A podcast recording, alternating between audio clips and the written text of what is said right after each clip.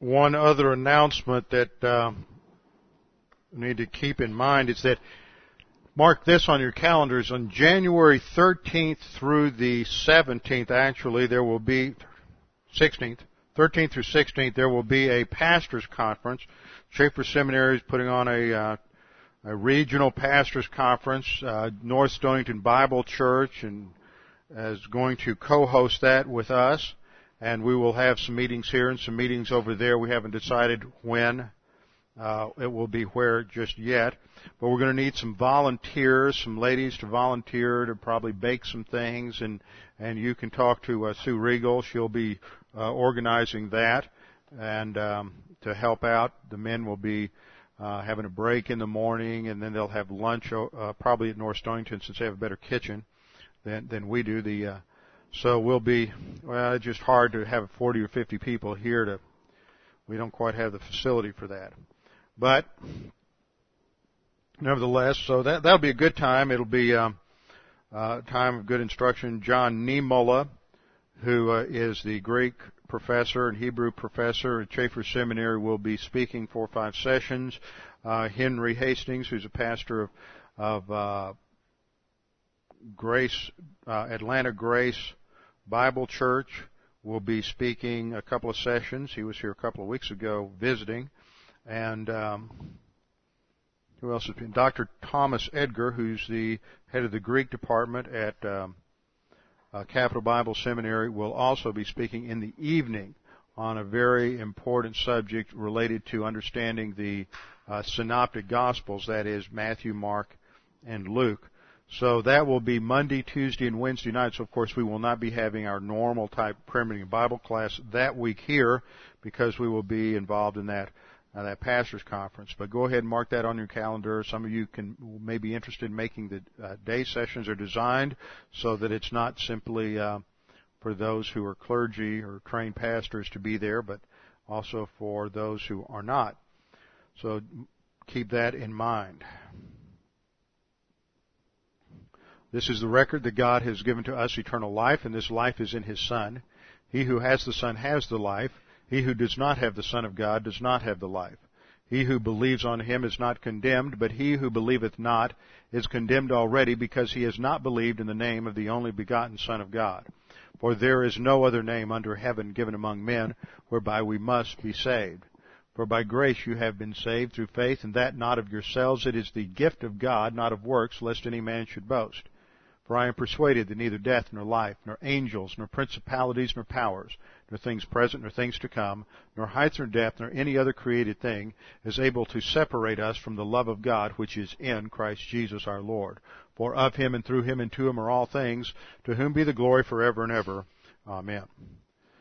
Before we begin our study this morning, we need to uh, make sure we're ready to take in the Word. A few moments of silent prayer to give us an opportunity to use 1 John 1 9 if necessary, and then I will open in prayer. Let's pray.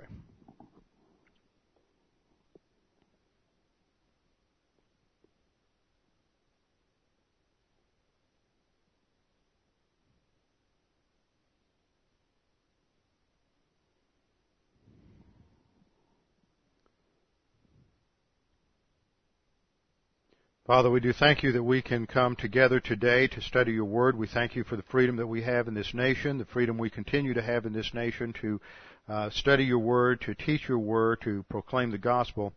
Father, we pray that you would continue to watch over this nation, protect us from our enemies, give wisdom to our leaders, both political and military, to uh, make the right decisions in regard to internal security and protecting us externally through whatever uh, military actions are necessary as we execute this war on terrorism. Father, we pray for us as a church that we would be uh, continually positive to your word, that we would uh, be intent making this a number one priority in our lives, to study your word, to uh, understand it, to apply it in, in our lives. Uh, Father, we just pray that you would uh, make these things clear to us and that we would have the courage and objectivity to apply what we learn into our own lives. We pray this now in Christ's name. Amen. Last time we began our study of the short epistle, Second John. So open your Bibles with me to Second John chapter 1. Second John chapter 1. This is one of those short epistles that uh, the apostle John wrote. It is a, in some sense, a restatement of some basic themes that we have seen again and again. We saw them introduced by our Lord in the upper room discourse. They were then developed and commented on by John in 1 John, and now they're going to be developed again. Now, as I get into this personally and studying this, it is challenging me in some new areas to, to think through some relationships of some of the concepts here and doctrines here to try to help take us as a congregation a little further along the road of understanding these ideas that are here. Uh, last time, I, as I've already mentioned, the writer of this epistle is the Apostle John who identifies himself as the elder in verse 1. Even though he is an apostle, his relationship with this church, as we have seen, is that of pastor. He is an absentee pastor because it is uh, my opinion that he is writing this from the Isle of Patmos to a congregation that he refers to metaphorically as the elect lady. We looked at that last time. There are several options of how that is interpreted, but it seems to me to be a reference to this particular church and her children, that is, the members of that uh, congregation. The purpose for this epistle is derived from examining the key words that are used, and the words that are used uh, in, repeatedly in this in this uh, epistle uh, focuses on the word truth. It's used five times in the first four verses. So if we're going to look at those first four verses, we have to understand what John means by truth. Uh, anytime you have a word used that many times in that short of an of a uh, context, that narrow of a context, then you have to make sure you understand the concept. Love is used four times in this epistle. The command to walk a certain way, walk in the truth, walk according to his commandments, walk in it, used three times between verses 4 to verse 6. Commandment is also used three times in reference to the commandment to love one another. And then the word abide is used two times. So we see a theme that is developed in this section that is a warning against uh, warning to not be taken in by false teaching. Now, when we look at this, it, it's very typical. You hear many uh, sermons on Second John that cover it in one lesson or two lessons because uh, I think there's a tendency not to dig very deeply into the significance of what's going on here. Why has God the Holy Spirit given us this short epistle? It seems clear that these same ideas are covered in First John. They're covered in the upper room discourse. Why do we have them here? So we have to answer that question. And that is causing me to spend a lot of times in uh, deep thought and reflection and digging through the scriptures and just reflecting on the significance of the doctrine. We are told in uh, in the Gospel of John that the Word became flesh and dwelt among us. That is a key background verse for understanding 2 John. The Word became flesh and dwelt among us. We were warned by John that one of the doctrines of these false teachers that were probably some sort of itinerant teachers who were claiming a relationship to the apostles and therefore trying to give themselves a certain amount of credibility, that they were those who did not believe that Jesus had come in the flesh back in 1 John chapter 2. So John comes back to this theme and states the main purpose here in verse 7. For many deceivers have gone out into the world who do not confess or admit or acknowledge Jesus Christ as coming in the flesh. This is a deceiver and an antichrist. So this is a repetition of what he says in verse in First John. Now it seems to me that he said if he said it in First John, why do we have this repetition in Second John, and it's more than simply the fact that that uh, repetition is key to learning. There are significant elements to the incarnation of Jesus Christ and its significance not only for salvation, but also for the spiritual life that I think is just too easily and too quickly glossed over when people come to this particular epistle. So we are going to explore that in a lot of detail, and that has driven me back to read some things that I haven't read in a long time in early church history, reading through the early church fathers and and uh, as they grappled with the meaning of the hypostatic union. You know, we take these things for granted sometimes that um, the church has always believed in the undiminished deity and true humanity of Christ. And in one sense, the church has always believed that. It's only in recent times where you had, as a result of 19th century liberal Protestant theology, a rejection of the deity of Christ. But even in the early church, they believed in the deity of Christ. They believed in the humanity of Christ in a sort of naive or unreflected manner. And what I mean by that is that they, they weren't analyzing that concept and relating it to other doctrines or trying to figure out, okay, if he's fully God and fully man, how do those two natures relate to each other? How do we express the idea of those two natures? Uh, is, one nature dominant over the other nature? Just how do these tie in? And, and so they held to the full deity of Christ and the full humanity of Christ, but it wasn't until the Council of uh, Nicaea in 325, the Council of Constantinople in 381, the Council of Ephesus uh, that came up in, in uh, the next century, and the Council of Chalcedon in 451, where these doctrines were really hashed out. And it wasn't that they're invented. See, the liberal, and some people you'll run into, I think, uh, I read some absurd statement by Shirley MacLaine in her book Out on a out on a limb years ago that, well, the Council of Nicaea just got rid of a lot of ideas that were in early Christianity and they imposed this idea of the deity of Christ on the church. And that is a complete misreading, uh, misunderstanding of early church history because if you go back as early as people such as Clement of Rome, who is a, uh, a pastor in Rome, at the end of the first century. So he is pastoring in Rome at the same time John is writing Second John.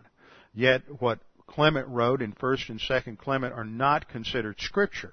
However, they are great testimony to what the church believed at the end of the first century. And you have other writings such as a devotional work called The Shepherd of Hermas and, and an epistle by, by uh, allegedly by Barnabas and, and some other writings that took place right at the end of the first century and into the second century uh, by people such as Polycarp and Papias who were disciples. They, they actually studied under the Apostle John. And as we read their writings, we discover that in the early church there was a clear belief in the deity of Christ. It was never an issue. It was never an issue that he was fully man. They just never took those ideas out of the box and said, okay, well, what does that mean and how do they relate to each other? And they didn't they they believed in the the deity of uh, the Holy Spirit. They didn't say much about the Holy Spirit, and they they believed in the so they believed in the deity of Father, Son, and Holy Spirit. But nobody was asking them, well, if you believe in the Father, the Son, and the Holy Spirit as three distinct personalities, well, don't you have three gods? That question really isn't asked or answered for another 75 years. So it is a what I would call a naive uh, belief. It's not structured, it's not analyzed, it's not uh, developed in any way, but it is still there. Now we have to ask these questions. So I've been going back, reading a number of things in uh, early church history to see how they handled these doctrines and why they saw them as significant. Because uh, as I've taught here before, and some of you remember, when you come to the Council of Nicaea, where you have the major battle between a, a, a heretical uh, presbyter from uh, Egypt by the name of Arius and uh, the uh, bishop of that area by the name of Athanasius, that um, Arius taught that, that Christ was a creature that was uh, created by God sometime in eternity past, but there, in his terminology, there was a time when Christ was not. So Athanasius responds to him in volumes of writings because this battle really went on most of Athanasius' life. It's a great story to tell, and it's a tremendous example of the uh, fortitude and perseverance of one man who took a stand on Scripture. We owe so much in church history to men who stood against the tide of heresy men like Athanasius who uh, at first won a great victory at, at Nicaea and the creed, the Nicene Creed was written. It had a clear articulation of the uh, deity of Christ, that he was equal to God and a very God or true God of true God. But it was only a couple of years before um, Constantine died and his son Constantius took the throne and he was swayed by the Arians and you have this political play for the next uh, 60 years almost, or uh, 50 years. And during that time, there were five different occasions when Athanasius is uh, there. At one point, assassins or hitmen are sent after him, and he has to go into the desert for five years to hide out with uh, monks in the desert in order to avoid being assassinated. And but five times between 325 and his death and about 362 or 363, five times in that period, he is exiled and has to run for his life, hide for his life. But he always comes back and he never gives up. And finally, most people see during that period, like in most church, most theological squabbles, it's 98% of the people don't understand what the issues are and uh, only about 2% do, and 1% on one side and 1% on the other side. And the other 98% are, are in the middle, and they're swayed by emotion. No, I'm talking about theology, not politics. Don't get confused.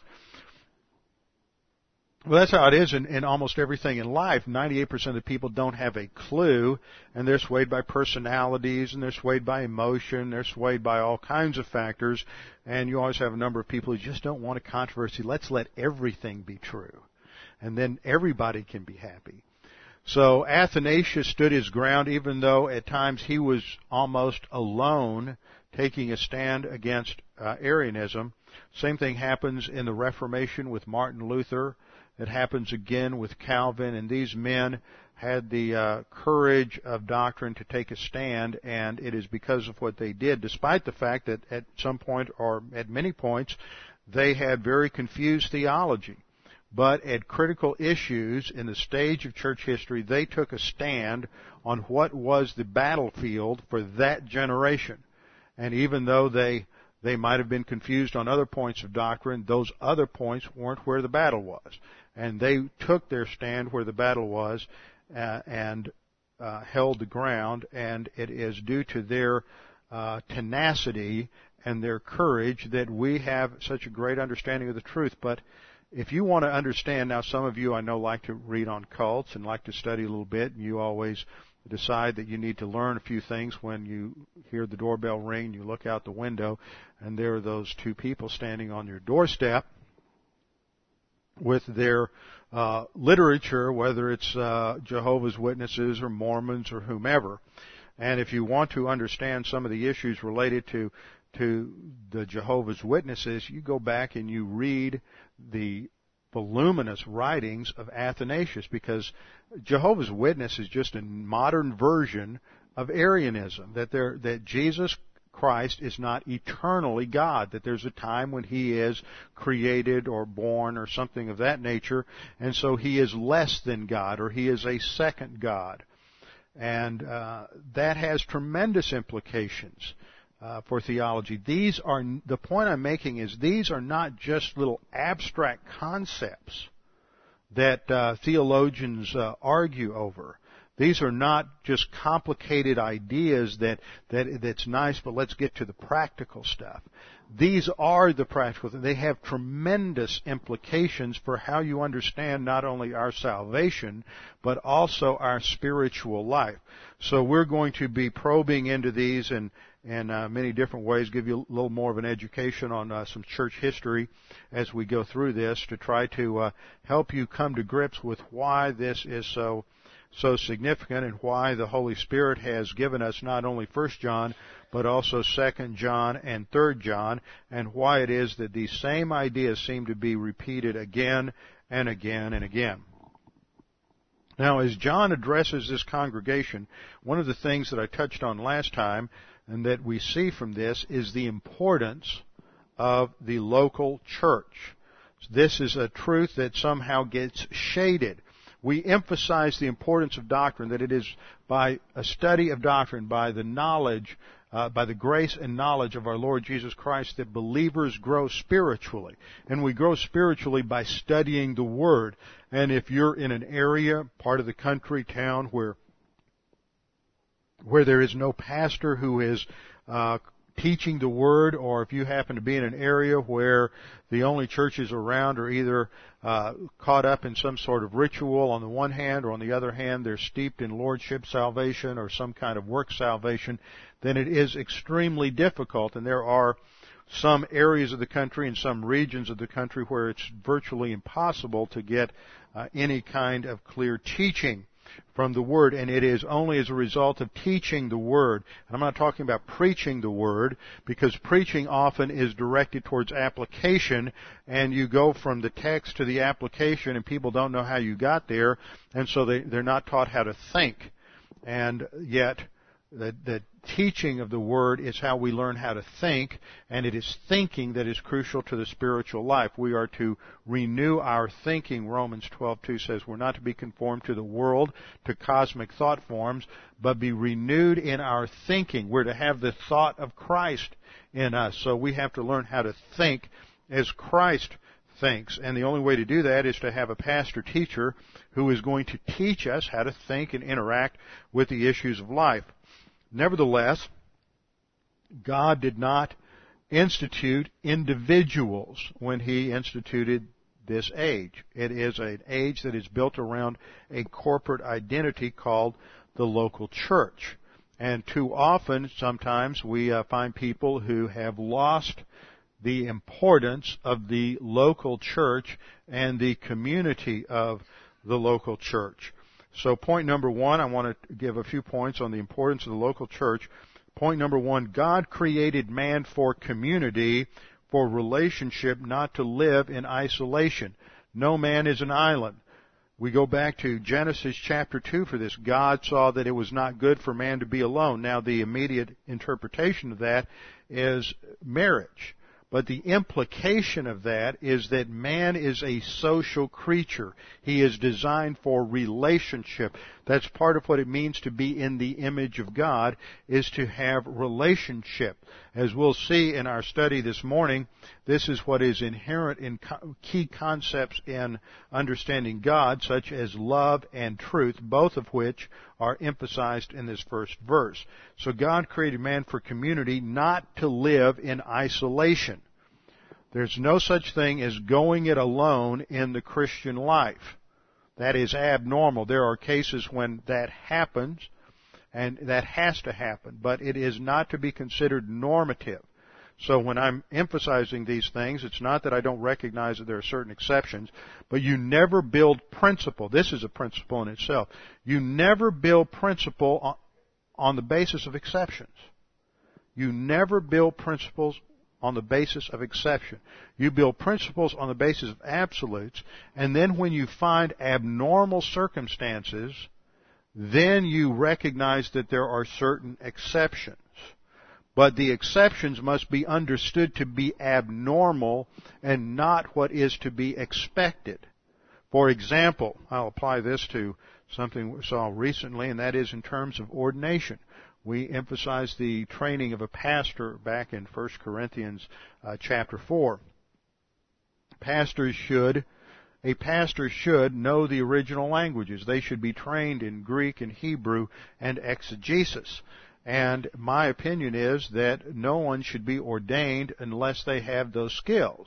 However, you can go along through church history and you can point to people like uh, Dr. Lewis Sperry Chafer, who founded Dallas Seminary, and say, well, he didn't know Greek or Hebrew. Well, sure, he's an exception, but you don't build your principle on exception. If you did, then you'd be saying, well, it's not necessary to have Greek and Hebrew. See, if you say it's necessary to have Greek and Hebrew, you have a high standard, and you recognize the reality that not everybody in every situation can meet that standard. And so, if there are unusual circumstances, you can, you can be flexible. But uh, if you start with the rea- start with the lower standard, then you lose the high standard. And the high standard is that believers are designed to function in the body of Christ in a local church. Point number two, just as God called out a corporate body for himself in the Old Testament in the nation Israel, God called out a corporate body for himself in the New Testament. He called out a group in the Old Testament. He called out Israel. There is emphasis throughout the Psalms on corporate worship, not just individual worship, but on believers coming together as a corporate body to worship God. And it is that corporate witness that is also significant in the angelic conflict, not just going it alone. Did they have to go it alone? Sure, think about it. You can't get involved in corporate worship down in, down in Jerusalem if you live up in Galilee. It, it, it was it's physically difficult if you uh, have to ride a mule or walk all the way down to Jerusalem. That's 70 or 80 miles, and so you can't go down there every Sabbath. But in the law, there was the clear recognition that there were three, particularly three feast days in the Jewish calendar when every adult Jewish male was expected to go to Jerusalem for that corporate worship so throughout scripture there is this emphasis on a corporate body. In the New Testament, the corporate body is the church.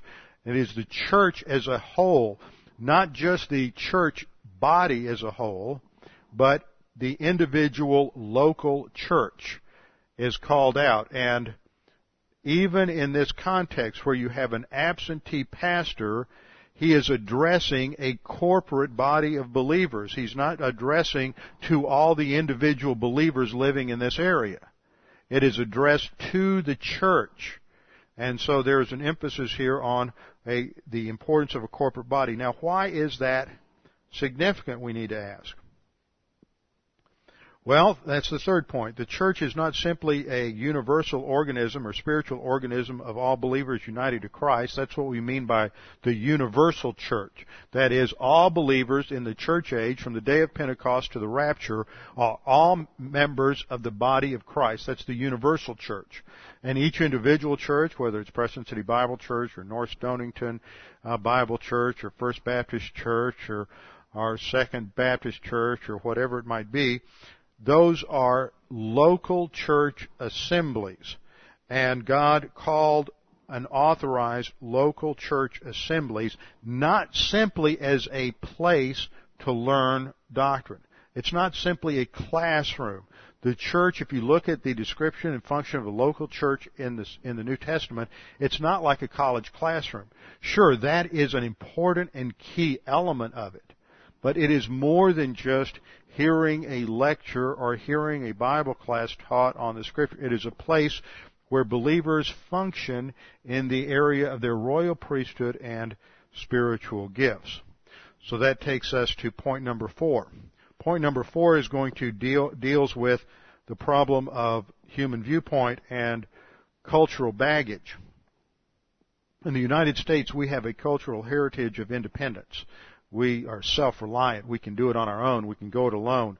We believe in self-sufficiency. However, though that has many good aspects to it, that is not the approach that you see in the scriptures to the Christian life. The Christian life, the normal Christian life as approached in the New Testament, is never viewed as individuals. It's viewed as members of the corporate body of Christ. There is this emphasis on the unity. There's emphasis on the individuals, but there's also in, emphasis on on the unity and the mutuality of ministry in the body of Christ. So isolation in the body of Christ is never viewed as something that is normal or desirable. It's always viewed as a second class, third class situation that needs to be rectified in some way if at all possible. Now, what, what's happened in the in in our country because we have this cultural background of uh, independence. I can just go it alone.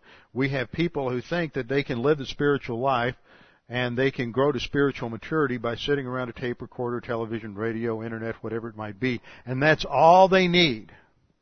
But yet that is viewed in the Bible as an extremely abnormal situation because it misses out several key elements. And that's point number five.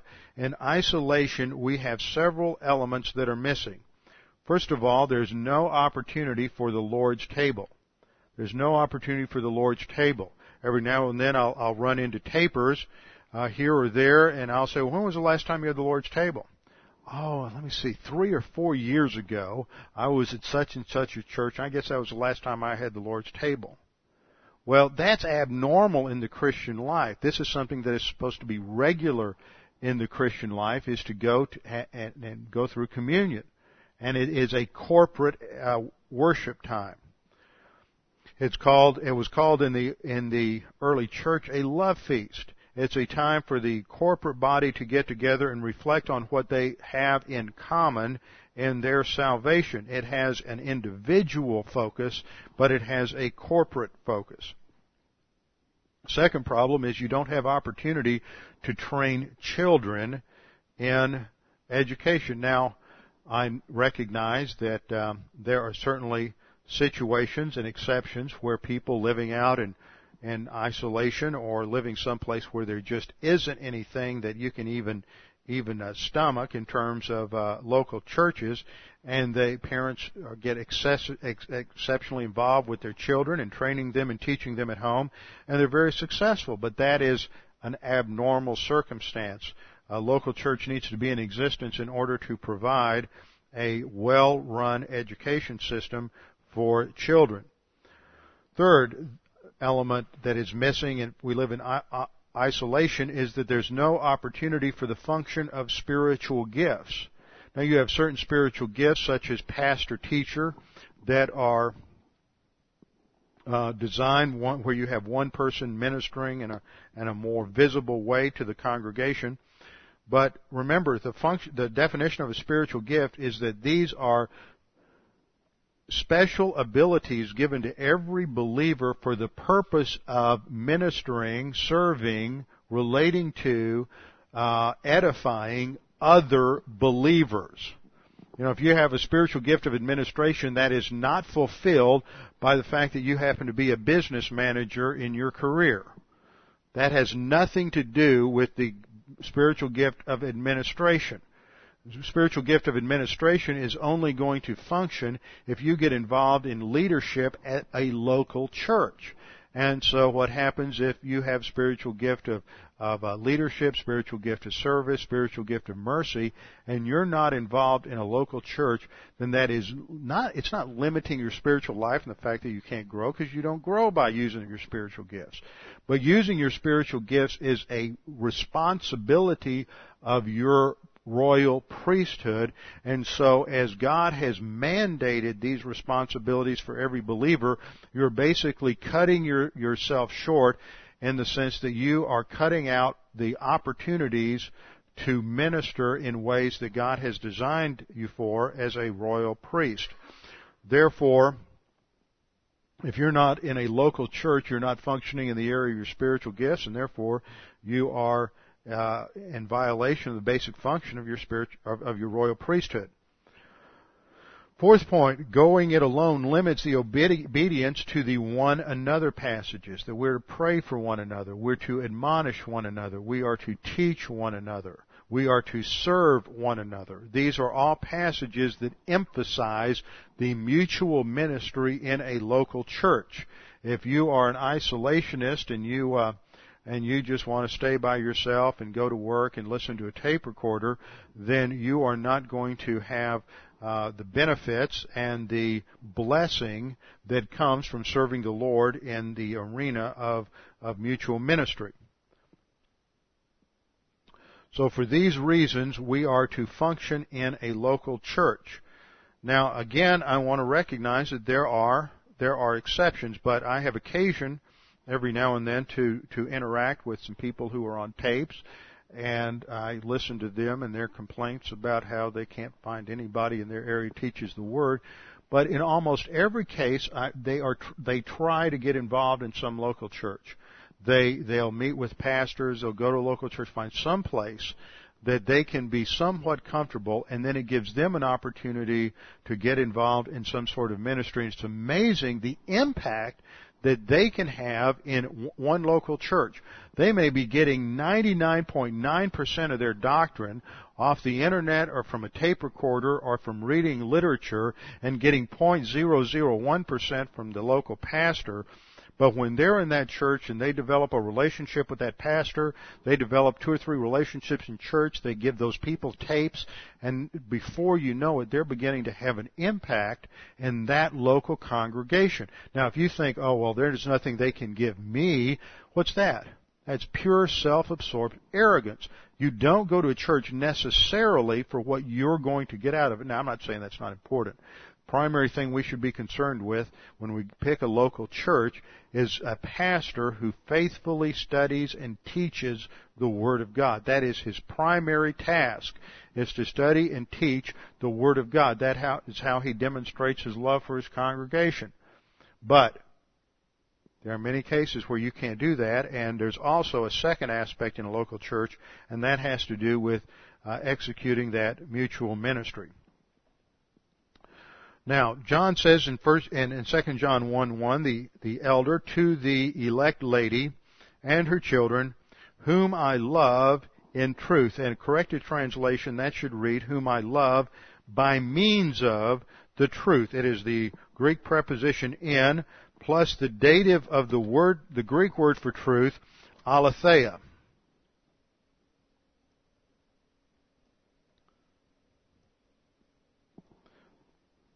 Let me see if I have a.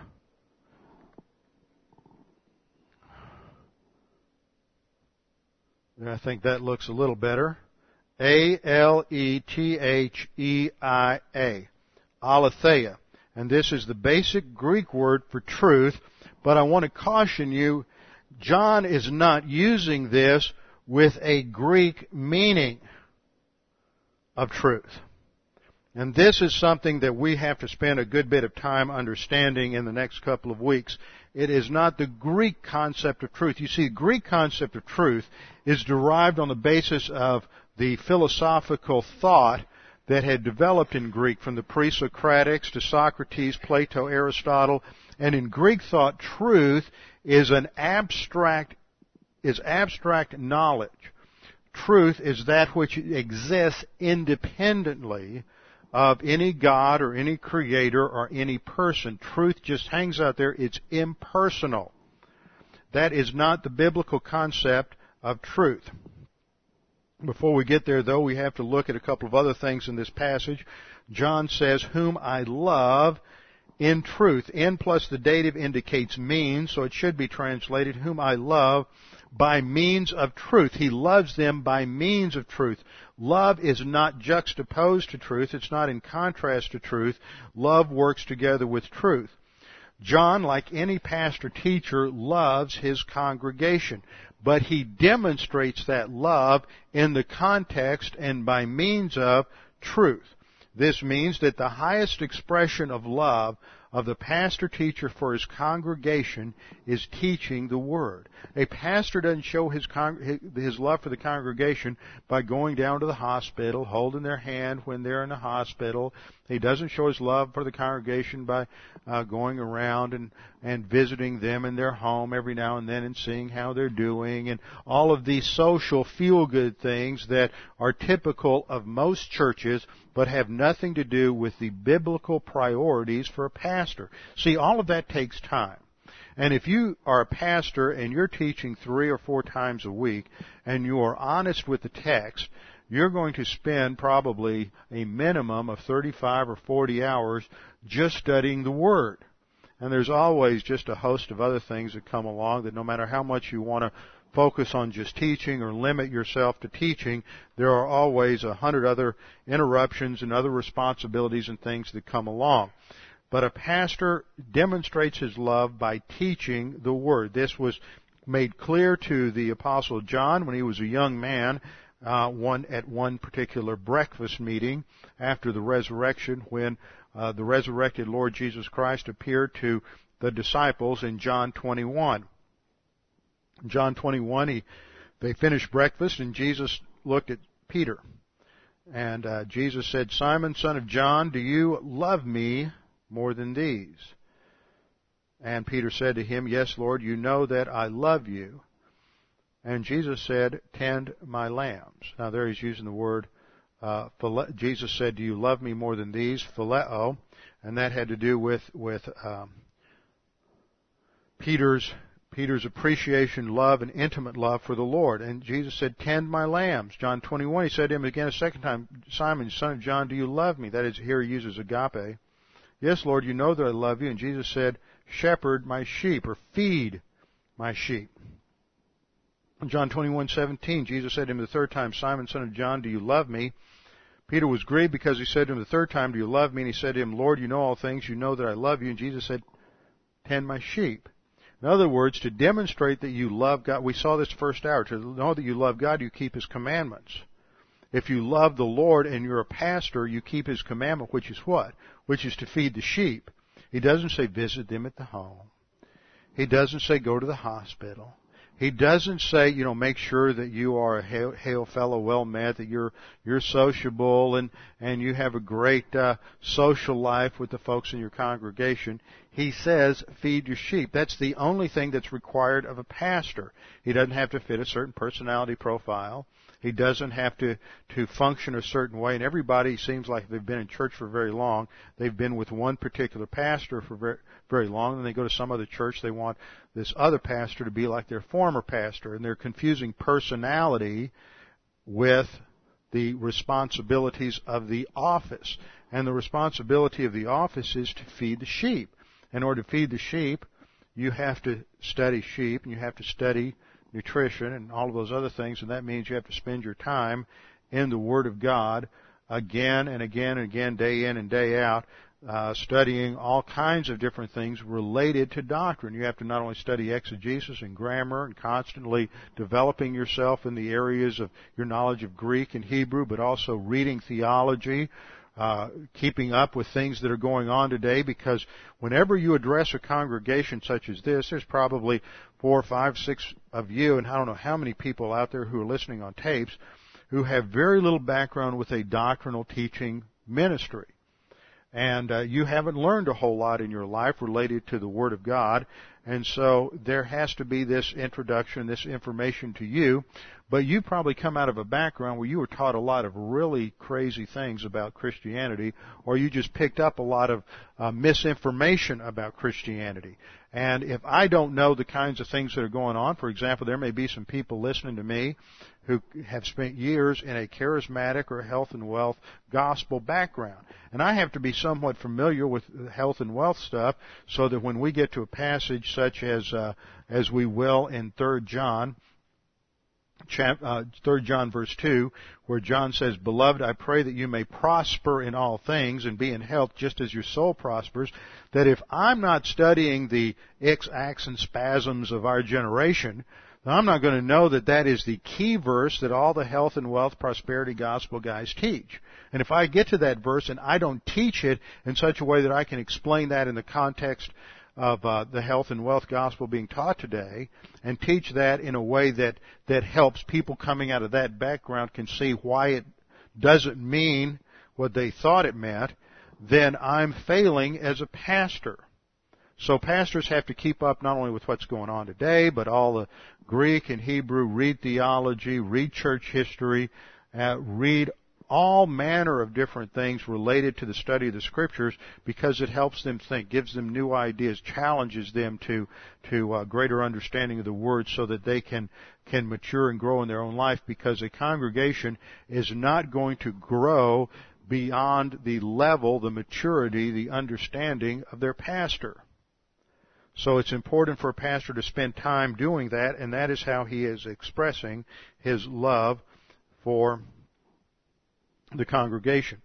And notice again that when John says, I love them by means of the truth, we recognize that love here is not some autonomous abstract concept, but it is love that is related to truth, that is revealed truth.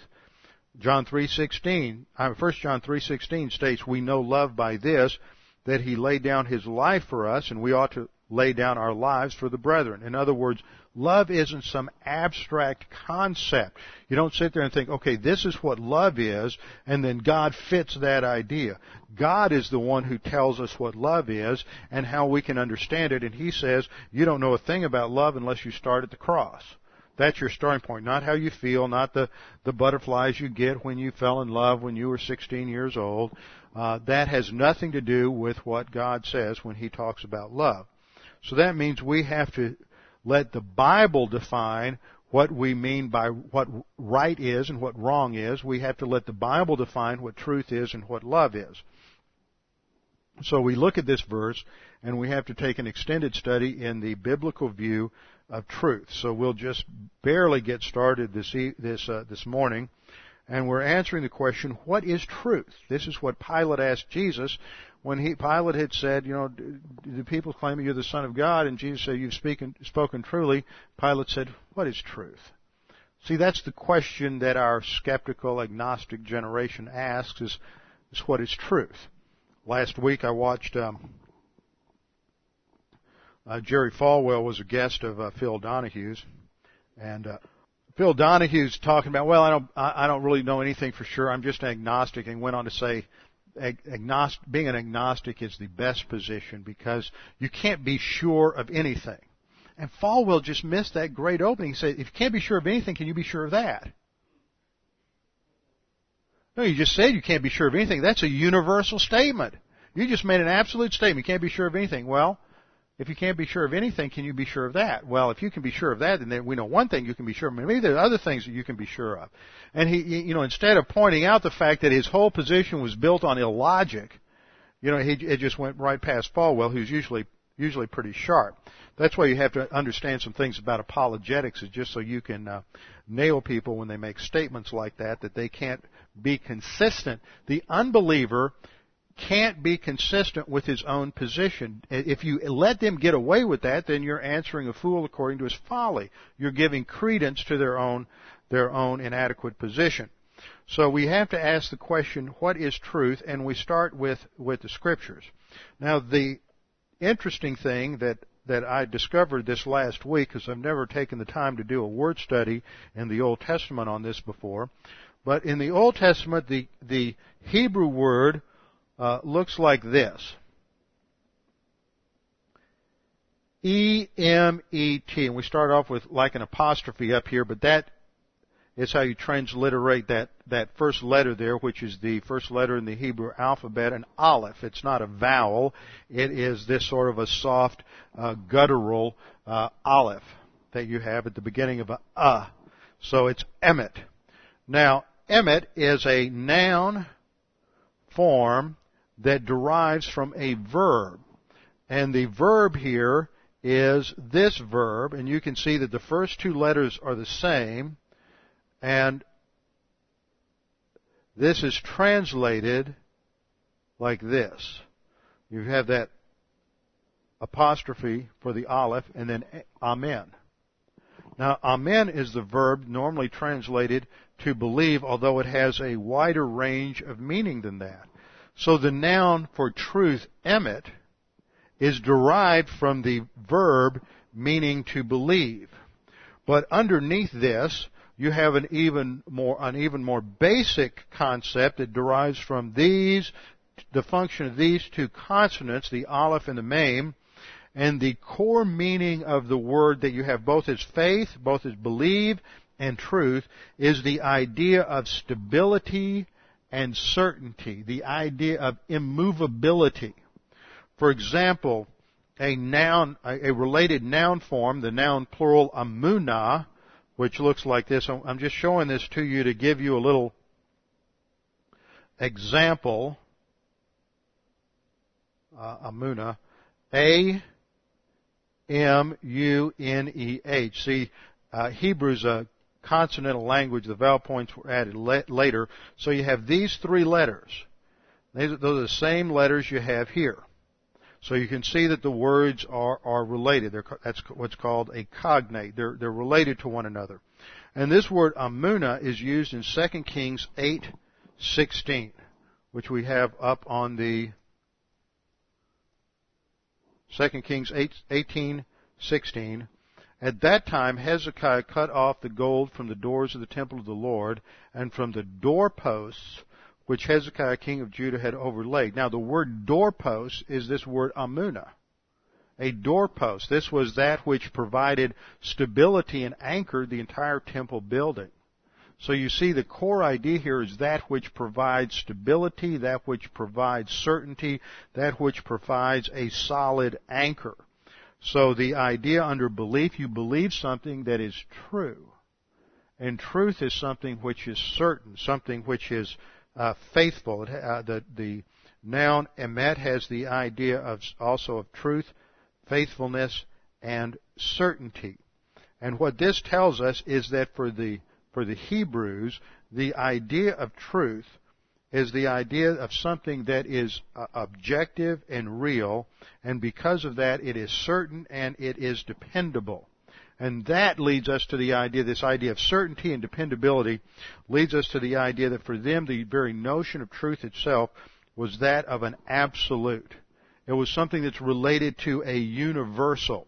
It was something that's true for everybody in every situation at all ages. It never changes. It doesn't matter whether you are Uh, a Russian, whether you are uh, uh, an Aborigine in Africa, whether you are a Western European, an Australian, an American. It doesn't matter. Truth is not related to culture. Truth is not related to experience. Truth is not related to to uh, emotion. Truth is something that is above all human human experience. It is an absolute. So point number one simply looks at the vocabulary emet. Emet is something which is which is related to stability and certainty. It has objective reality and it is universal. Point number two then is that in the Old Testament, truth is always related to the character of God, so that the starting point, the starting point for truth is God, not man. The starting point for truth is God and not man. And that leads to the third point, which is as far as we're going to get this morning, but it's an extensive point. And that is to look at the way the word is used in compound with other words in the Old Testament. And over 24 times the word is used with another key word in the Old Testament, and that is the word, the Hebrew word chesed, which is translated a number of different ways. C-H-E-S-E-D, and it's probably translated in your Bible loving kindness more than any other way, but it is sometimes translated grace, sometimes mercy, sometimes it's, it's translated loving kindness, faithful, loyal love, uh, it's translated a number of ideas. It is not the normal Hebrew word for love. It is a much more pregnant concept, and it has all of these ideas to faithfulness, loyalty, grace, mercy. Uh, it is a love that is not based on the behavior of other people. It's not a personal love. It is a love that is there whether the object is attractive or unattractive. Now it is used in some phrases where men talk to men about their behavior and says, well deal with me in loving kindness and chesed and in truth.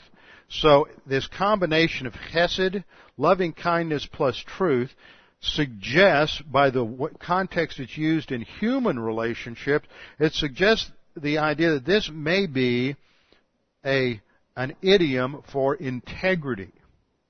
And this is clear from how it is applied to God, which of course is always our starting point for how we understand anything. It's used this way and first time the word, word occurs in the scripture is in Genesis 24:27. And this is in the context of uh, finding a wife for Isaac. He said, Blessed be the Lord, the God of my master Abraham, who has not forsaken his loving kindness, his hesed, and his truth toward my master. Another example is, is Exodus 34:6. Then the Lord passed by in front of him, that's Moses, and proclaimed, The Lord, the Lord God, compassionate and gracious, slow to anger, and abounding in loving kindness and truth. 2 Samuel 2:6 states, And now may the Lord show loving kindness and truth to you, and I also will show this goodness to you. Psalm 40 verse 10, I have not hidden thy righteousness within my heart. I have spoken of thy faithfulness and thy salvation. I have not concealed thy loving kindness and thy truth from the great congregation. Psalm 40:11 Thou, O Lord, wilt not withhold thy compassion from me. Thy loving kindness and thy truth will continually preserve me. Another example is Psalm 85:10 Loving kindness and truth have met together, righteousness and peace have kissed each other. Psalm 86:15 But thou, O Lord, art a God merciful and gracious, slow to anger, and abundant in loving kindness and truth. And Psalm 89:14 Righteousness and justice are the foundation of thy throne. Loving kindness and truth go before thee. So again and again, I've just touched the surface over 20 times. The phrase loving kindness and truth is applied to God in the Old Testament. So when you take this along with the fact that it is frequently, these, these two attributes are also frequently associated as they are in Psalm 89:14 with righteousness and justice. We see that these four attributes together form what we call the integrity of God. See, this is how you get to a concept like the integrity of God, is you don't just start off and say, well, God has integrity, go to the dictionary, find out what integrity means, and then go find something that relates. You start with the scriptures. You look at attributes that the scripture ties together because integrity has that concept of wholeness. It has that idea of unity, but it's going to connect certain things together that normally we don't connect together. And you always hear the liberals say, well, how can a righteous God send his loving creatures to hell? See, somebody on the Phil, that Phil Donahue show raised that question. I was just waiting and hoping that Falwell would come back and say, well, how can a righteous God let a sinner into heaven? He came close. He came close. He didn't. He wasn't quite that precise, but he came close. He he simply mentioned the fact that a righteous God couldn't let sinners into heaven. But you got to throw, let them answer the question that they can't answer the question on their own lousy epistemological, their relative epistemological system. That they want us to answer these questions, but they don't have an answer at all, and they think that oh, I've got you now because I've got a question. Well, you can't answer it at all, and I do have an answer. So, God is in, has integrity because the scriptures join these things together again and again and again. And what this, for conclusion here, for this morning, what we learn from this is that truth in the Old Testament is related to a person. It's related to grace and love. It is not abstract. It is in a person and it's related to love. And that is, that changes your whole view of, uh, should change your whole view of what truth is. Truth is uh, related to something that is personal and it's related to love. In contrast, in Islam, truth is what Allah says, not what Allah is. In Christianity, truth is what God is and what Jesus Christ is, and Jesus Christ came to reveal truth because He said, I am the truth. And there is a difference between a God in a religious system that has truth separate from that God and God in the Bible who is truth in and of itself. And it changes it from an impersonal mechanistic universe, which is what you have in everything ultimately other than Christianity, to a personal universe where truth is something that is grounded in truth and grounded in a God who loves his creatures. Well, next time we'll come back. We'll finish up some other points on uh, truth in the Old Testament and then truth in the New Testament. And then we'll put that together before we proceed in understanding the importance of this in 2 John, with our heads bowed and our eyes closed. Father, we do thank you for this opportunity to study your word today. We uh, pray that you would help us to apply these things in our own lives. We pray that you would help us to see the importance of uh, truth as a personal something that is personally uh, related to you, something that comes from you and from your character, and is related to the concepts of, of uh, your unconditional love. Father, we pray that there's anyone here this morning who is unsure of their salvation or uncertain of their eternal destiny, that they would make that both sure and certain. That salvation is based on faith alone in Christ alone, not based on works, not based on what we've done or what we haven't done, but is based exclusively on what you have done for us. Right now, right where you sit, all you need to do is put your faith alone in Christ alone, and you will have eternal salvation. Father, we pray that you would help us to understand the things that we have studied related to truth. You would help us to put those things together with other doctrines that we may see how they apply to our own thinking and our own lives. We pray this in Christ's name. Amen.